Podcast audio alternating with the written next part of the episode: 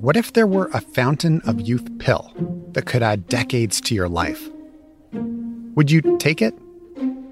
Unlocking the Fountain is a podcast about the mysteries of aging and the scientific quest to slow, stop, or even reverse it. When do you think we're going to have the first 150 year old? I think that person's already alive. Unlocking the Fountain. Available now on CBC Listen or wherever you get your podcasts. This is a CBC podcast. I guess it kind of all started in grade six. There was this video circulating. It was like a, it was a turtle with a straw in its head, and it was really disturbing. And I remember um, me and my friends, we decided that we were gonna try and take straws away from our entire school. And it was it wasn't a terrible idea. We were doing pretty good. And then these boys in our class, I guess they found it really funny somehow. And so they would buy straws during lunch hour and fill our desks with straws. It was just infuriating, just still thinking, well, I guess the world is filled with people like that, so I can't do anything because all they're going to do is go buy more straws. And then I was on Instagram one day and I saw a story about a young woman named Greta Thunberg and she was doing a strike and I guess I'd heard of strikes but I didn't think kids could do strikes. I didn't think like I could do a strike. That's Miyawata Dion Stout. That moment when she saw the young Swedish activist, it changed everything for her. Miyawata was just 12, but she realized there were things she could do, like picking up a megaphone and protesting. Your voice sounds so powerful, and like people have to listen. You can't ignore a megaphone, you have to listen to people. And it was such a powerful feeling. A year and a half ago, she was one of several grade six students to start the climate strikes in Winnipeg. They were once a month on Fridays, kids of all ages. There was one strike where close to 800 young people showed up. We were walking on an intersection, and I was like talking into the megaphone, and the telephone poles around me, I guess it somehow picked up the sound, but I remember it kind of rang a bit, and the birds sitting on the wire, they started flying away like quacking, quacking.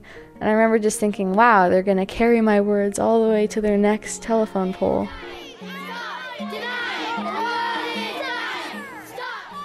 Megan Mast is a Winnipeg based journalist, and she was there.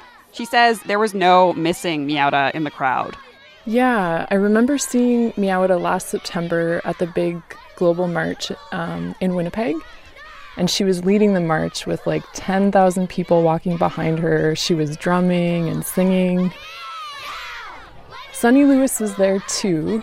She was running around leading chants and singing with a choir that was set up along the way. My name is Sora Anna Enkin Lewis, but I go most frequently by Sunny. When I went to my first climate strike, I really didn't think too much of it, and it really quickly became like one of the biggest parts of my life. There's no other issue that has literally threatened the existence and the safety of all of humanity.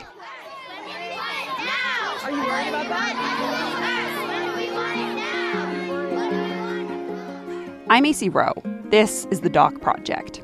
Today, the story of the youth climate justice movement and what happens when the biggest threat to humanity collides with COVID 19.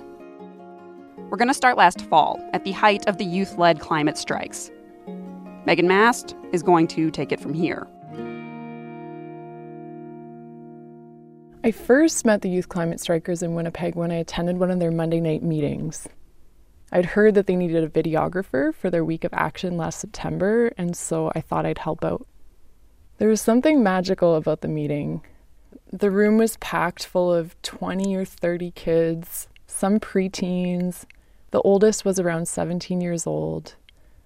They went around the room saying their names and which gender pronouns they used, and if they were a bag of chips, what flavor they'd be. Then they moved quickly through their agenda, checking things off the list and assigning tasks. I was so impressed watching them work, their earnestness, their work ethic, and their commitment. I know that I wasn't doing things like this as a teenager. I wanted to understand them better. I feel like if I'm an old woman one day, I'll be really mad at myself if I don't do something. I feel like I would just kind of hate myself in the past if I didn't do something now.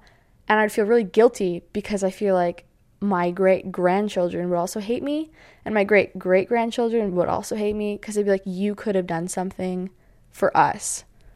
And it's a, it feels like a responsibility that I want to take care of people who are going to come after me. And I really, really, really need to do this work so that people don't hate me in in the future. if that makes sense.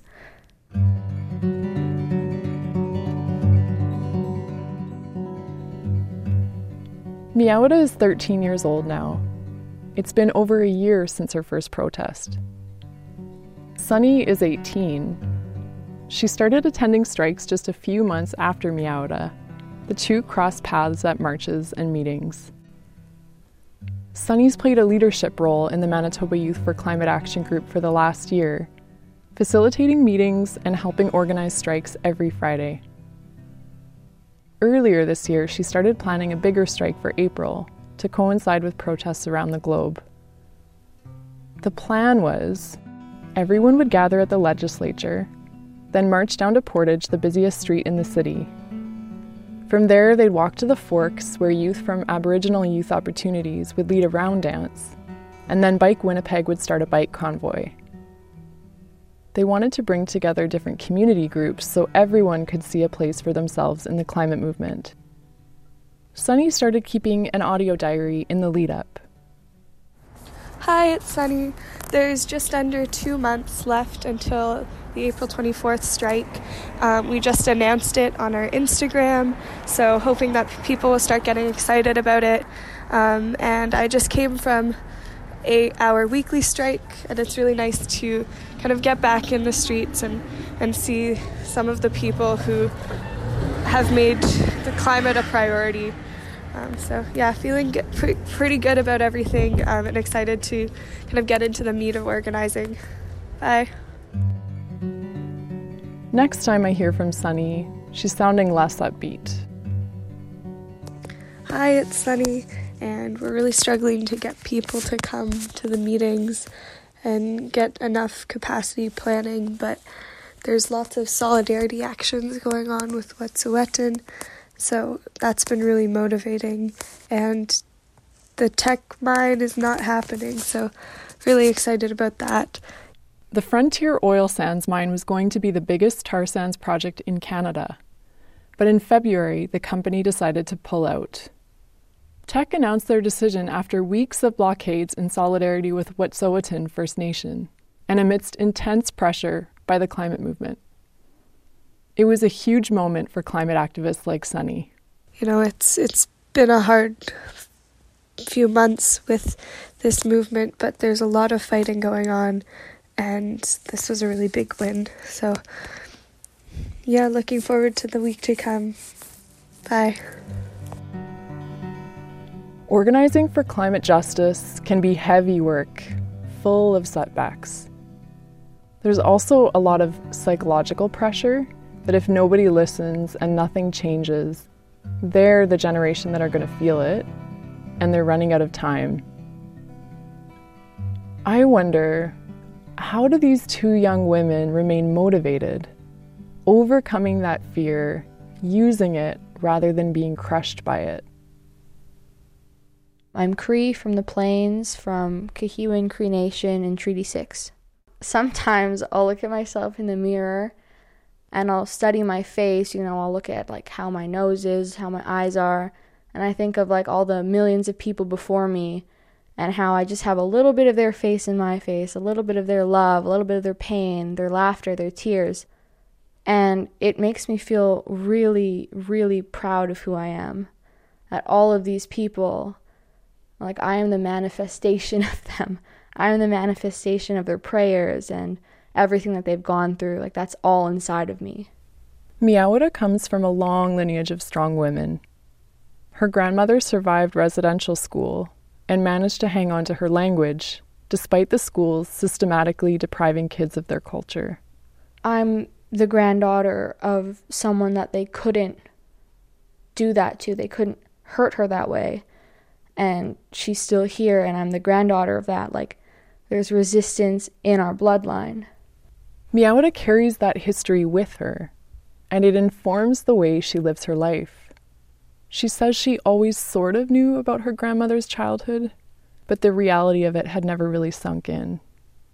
Then one night, her grandmother told her a story of something that had happened to her when she was small. So she was at residential school for three years, and her parents visited her once because it was really difficult to get there, I guess. This is Miyawata's grandma retelling the story for her. The quality is a little shaky, so just lean in for a minute. My mother and father drove that huge distance by horse and wagon, 25 miles, to come and see us. And she says she can remember sitting at the window and she saw her mother wearing a really bright hat, like a bright color, and it just stuck out to her from so far away. And I remember that color. I remember the moment and the heartbeat, all of that. And two hours later, they had to leave. And I remember clinging to my mother's skirts and crying till my nose bled because I didn't want her to leave. I didn't want them to leave. So, even though crying might be seen as a moment of weakness, it isn't necessarily so. It could be a moment of strength because I think without those tears, I would have internalized a lot more of that trauma. And it wouldn't have been very good for me in the long run, or for you, because that kind of trauma is intergenerational. Miyawata's grandmother didn't just hang on to her language, she passed it down to her children and grandchildren.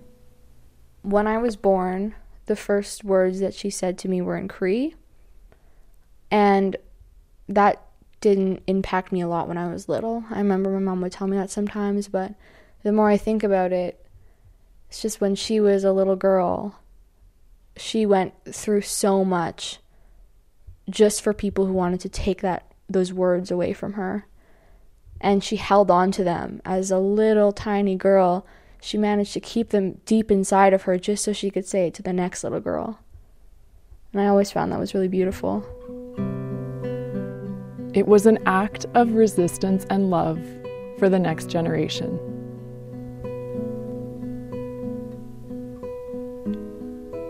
Sunny also carries the resilience of the generations that came before her. One of the most important parts of my identity is being a Jewish woman. Sunny's mom's parents are Jewish, and Sunny was raised in the faith. Her dad's mom, Sunny's grandmother, isn't Jewish, but she grew up in Nazi Germany during the Second World War. Being Jewish, the Holocaust is something that's started to be taught to you quite young. It's just kind of a part of who you are and a part of who you grow up to be. Sunny's grandmother's family was Catholic, and resisted the Nazis where they could. Her great grandfather refused to join the Nazi Party, even though that meant he was demoted at work. Her grandmother wrote about this time. I was probably in, in around grade four, and she had just written a collection of stories to share with her sons and her grandchildren about her life. The one that stuck out to me most was about how she was in class in one time in history class. Sunny's grandmother was in high school at the time. She doesn't remember what the topic was anymore, but she remembers raising her hand and challenging the teacher. She soon learned the dangerous consequences of speaking out. Within half an hour, the Gestapo was at her father's office to take him to the Frankfurt police headquarters for interrogation. When he was finally allowed to leave, he was given a warning that if anything like that were to happen again, his daughter would be taken away from him and given to a Nazi family for a proper education. So it really stuck with me how much of a risk every single word, every single action was. Hearing these stories made me really admire my Omi as someone who wasn't going to go with the status quo.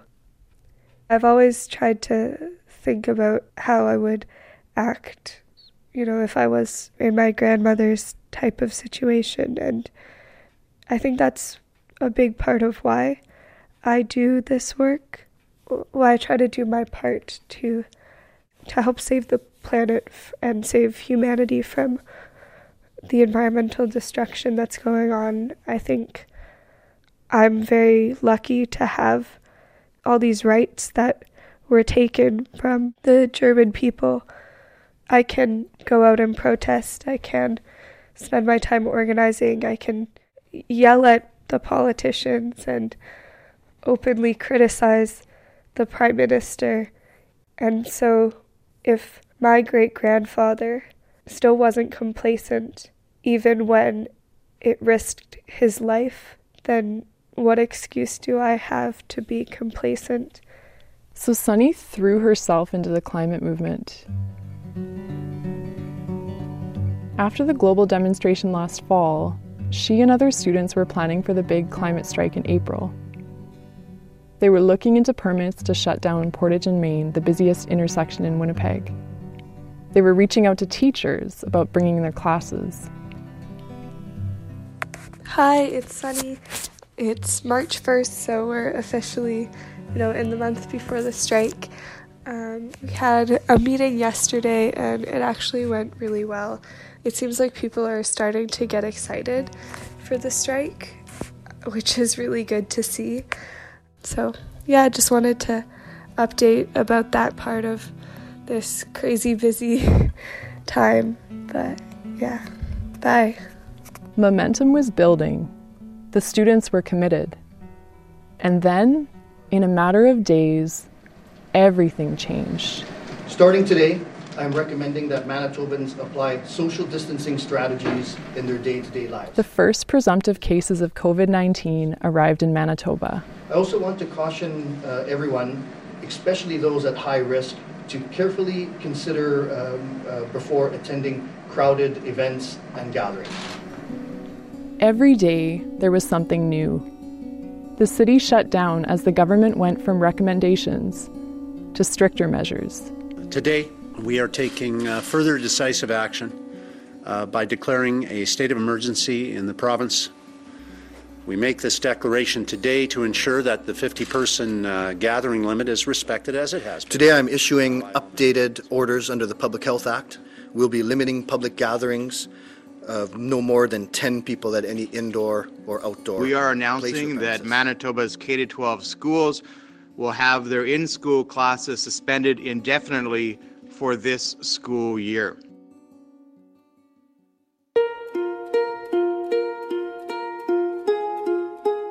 Acey here. Coming up, Sunny Miyawata and the youth climate activists take on COVID 19.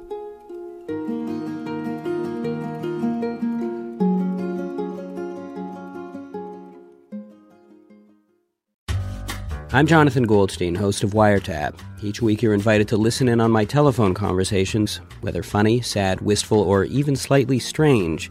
You never know just what you might hear on Wiretap. Uh, I mean, I knew you had a show. I just, I just didn't think that people actually listened to it. Howard, you... That's the breadth of your genius, Jonathan. It's not just that you're funny, but you can be cripplingly, poignantly depressing. The Wiretap Archives, available on CBC Listen, Spotify, Apple Podcasts, and wherever you get your podcasts. Hi, it's Sunny checking in. A lot has changed since I last checked in. The pandemic has sort of started to hit Canada and things are closing down. Um, my school just got cancelled for the rest of the year. My workplace just closed. And it's become pretty clear that we're not going to be able to do the sort of mass mobilization that we were hoping for. I'm sad that we're not able to do do that same sort of thing we did in September um, because there was so much energy that day, and I think it really gave some life to the climate movement, and it, it certainly helped me get energized. But we're going to figure something else out and we're going to try our best to make sure that climate change is still talked about. Well, school was canceled, so learning's online. I called up Miyawata to see how she was navigating these changes. I guess that's the only thing that's been big for me, other than all my activities being canceled and like not being able to see my friends. And how how has physically distancing changed the way that you're participating in activism right now? I think right now they're trying to move towards online strikes.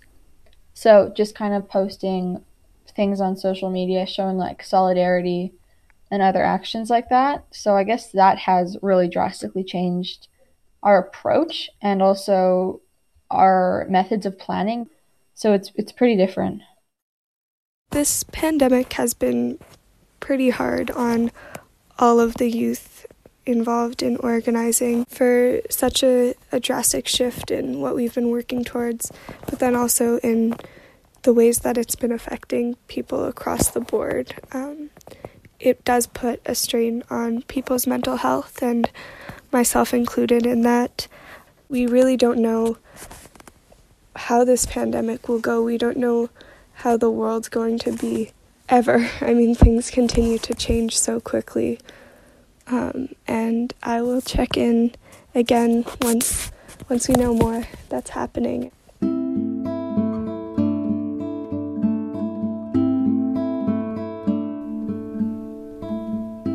These young women face a huge challenge. Few people saw the pandemic coming. Nobody could have known how it would derail the momentum they'd been building. But with COVID 19, like with everything, they seem to draw their strength and courage from the past.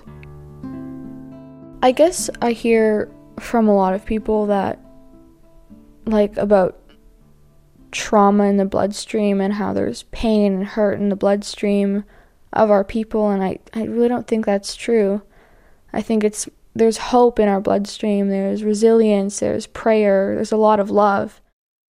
My great grandfather and my grandmother's family, they knew that just those actions wouldn't stop Hitler and wouldn't save all the Jewish people and you know make the make the war not happen.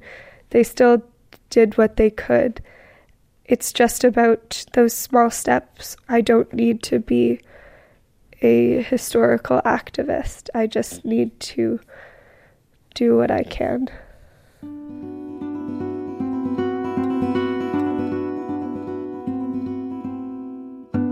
By April, Sunny and the other young activists are brainstorming other ways of getting their message across. They can't take to the streets en masse like they did for the global climate strike last year. So they have to find another way. And despite feeling discouraged, they persist and adapt. On April 24th, um, we're going to be doing something we've kind of been calling a sound strike. COVID and climate change are connected, and there are two big emergencies happening at once. This this pandemic is a lesson to us. Um, it's a lesson that we we can come together and we can respond to emergencies like they are emergencies.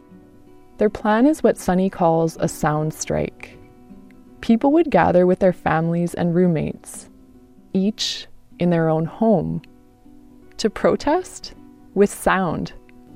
Yeah, so we're going to record some of our uh, key values, and we're also going to pair it with a song written by Tim Baker, and that's going to be played on different radio stations so we're hoping that this sound can kind of flood the city on April 24th and people can hear our words and feel empowered. It's been said a lot that this isn't social distancing, you know, this is physical distancing. So we're we're only apart from each other physically and we can still be quite a strong community even though we have to be separate right now. But definitely I'm sure that when this is all over, the movement is really it's not going to falter because of this because it's proven that even in a time that we can't even like be with each other we can still take action And I think that's like a powerful thing for us to understand.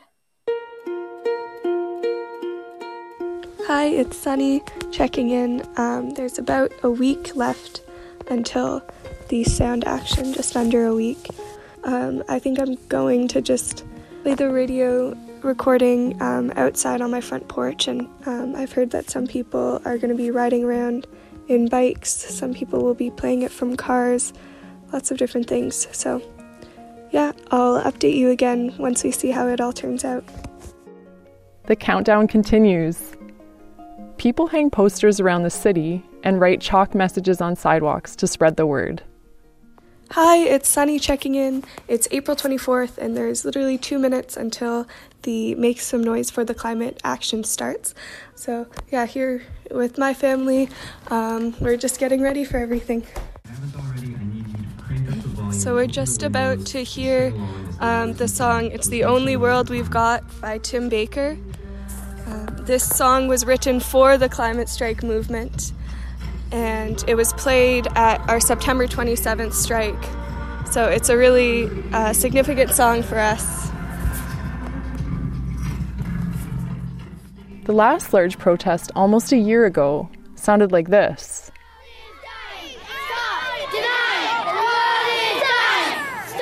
Some people just don't care that our earth is dying. It's becoming hotter and hotter.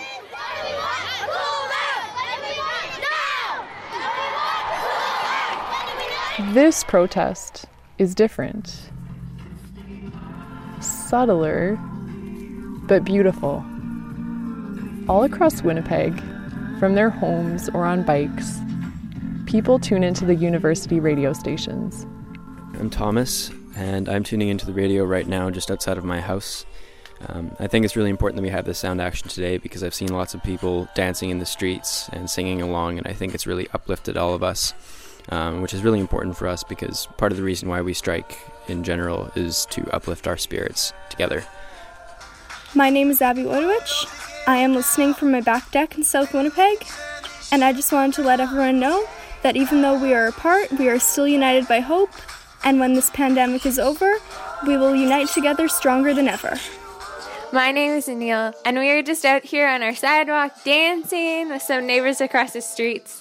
I think it is so important that we know as a local community that we all still care about the climate crisis.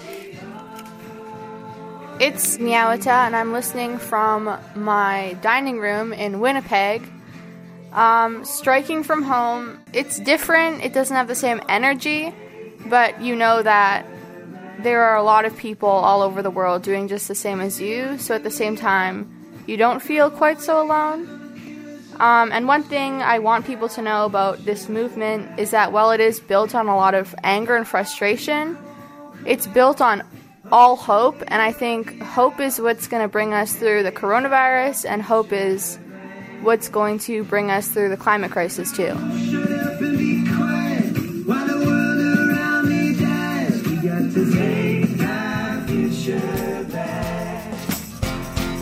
I while the take the west. We'll take our future back.